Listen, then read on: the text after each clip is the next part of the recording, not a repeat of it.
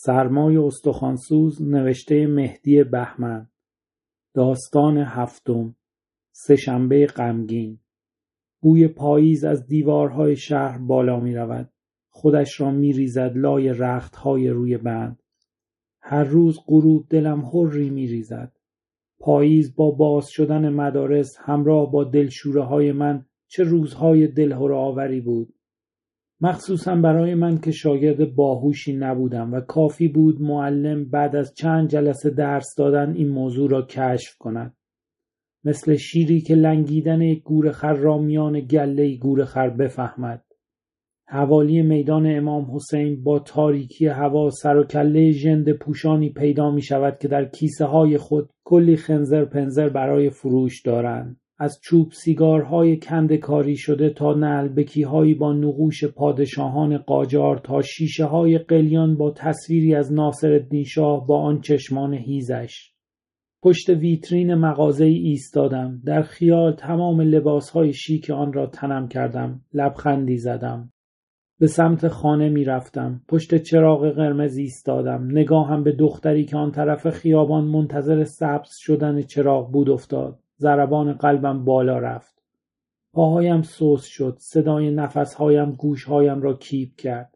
گرمای بدنم گلویم را خشک کرد. ماشین ها ایستادند. مردم حرکت کردند. دختر از کنارم رد شد. صدایش کردم. نشنید. برگشتم و خودم را به او رساندم. رساتر صدایش کردم. ایستاد. نگاهم کرد. هوا بارانی نبود. صورتش خیس آب بود. تعداد خطوط کنار چشمهایش با شیارهای روی پیشانیم همخانی داشت.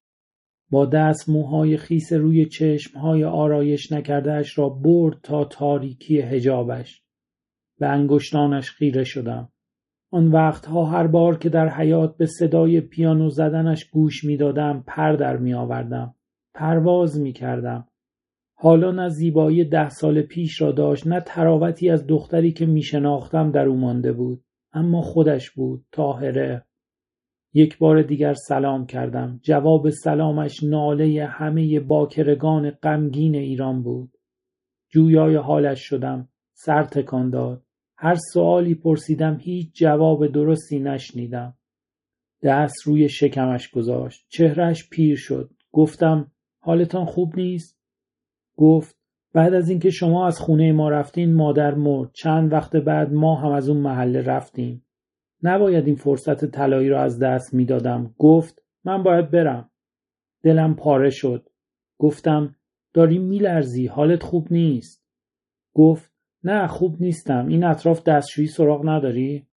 خیالم راحت شد. گفتم خونه من نزدیکه. تنها زندگی می‌کنم. اگه دوست داری حرفم تمام نشده بود که گفت بریم راه افتاد صدایش کردم گفتم از این طرفه جور توی خودش میپیچید فکر کردم شاید پریود شده است. توی راه چند باری بدنم به اندامش خورد و هر بار احساس گرما کردم. مثل یک صفحه موسیقی که او سوزنش بود. عهد کردم مشروب نخورم. عهد کردم سیگار را ترک کنم. عهد کردم شغل آبرومندانه ای پیدا کنم. حالا که او را پیدا کرده بودم داشتم با خودم عهد می کردم که بعد از این زندگی کنم. از اینکه چند ساعت مرخصی گرفته بودم تا زودتر به خانه بروم خوشحال بودم. کلید را در قفل چرخاندم در کامل باز نشده بود که خودش را انداخت داخل و گفت کجاست گفتم دقیقا روبروته. انگار اصلا حواسش نبود که باید کفشهایش را در بیاورد. لبخند زدم. قبل از اینکه در را ببندم به چشمی در خانه ملوک خانم نگاه کردم. می‌دانستم پشت آن است و دارد زاغ سیاهم را چوب می‌زند. تاریکی چشمی روشن شد. با عجله رخت خوابم را جمع کردم. ظروف نشسته را از جای جای خانه برداشتم. کتری را روی اجاق گذاشتم. در آینه به خودم نگاه کردم. مثل تخت سنگی که عظمت آبشار را نادیده می‌گیرد شاد و مبهوت بودم.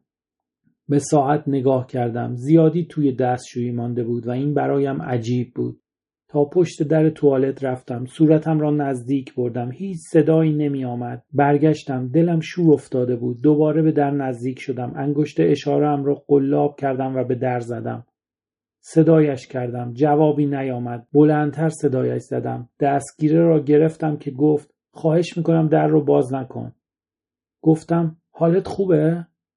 جوابی نداد. خیره به درمانده بودم. ذهنم رفت تا دسته تیغ ریش تراشی.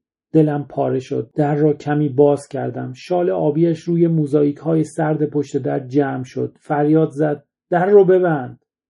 قلبم پاره شد. در را بستم. طاقتم لبریز شد. رفت تا روی دستم. در را به شدت باز کردم. با یه سنجاق قفلی که ریگی شیشهای در نوک آن چسبیده بود و یک فندک در دست چپش و یک لوله خودکار میان لبانش تمام وجودم را مسخ کرد. بغزش ترکید. لوله خودکار را از روی لبش برداشت. آب بینیش تا روی چانهاش آمد. گفت خواهش می‌کنم یحیی الان تموم میشه خواهش می‌کنم دارم میمیرم. از توالت خارج شدم به آشپزخانه رفتم روی صندلی نشستم خیره شدم به بخاری که از لوله کتری بیرون می آمد. صدای بسته شدن در را شنیدم زیر کتری را خاموش کردم از قل زدن افتاد. داخل اتاق خواب شدم. هدفون را روی گوشم گذاشتم تا بلکه موسیقی آرامم کند. ضبط را روشن کردم. فقط صدای خودم را می شنیدم که فریاد می‌زد. کمک کمک. تهران آبان 1394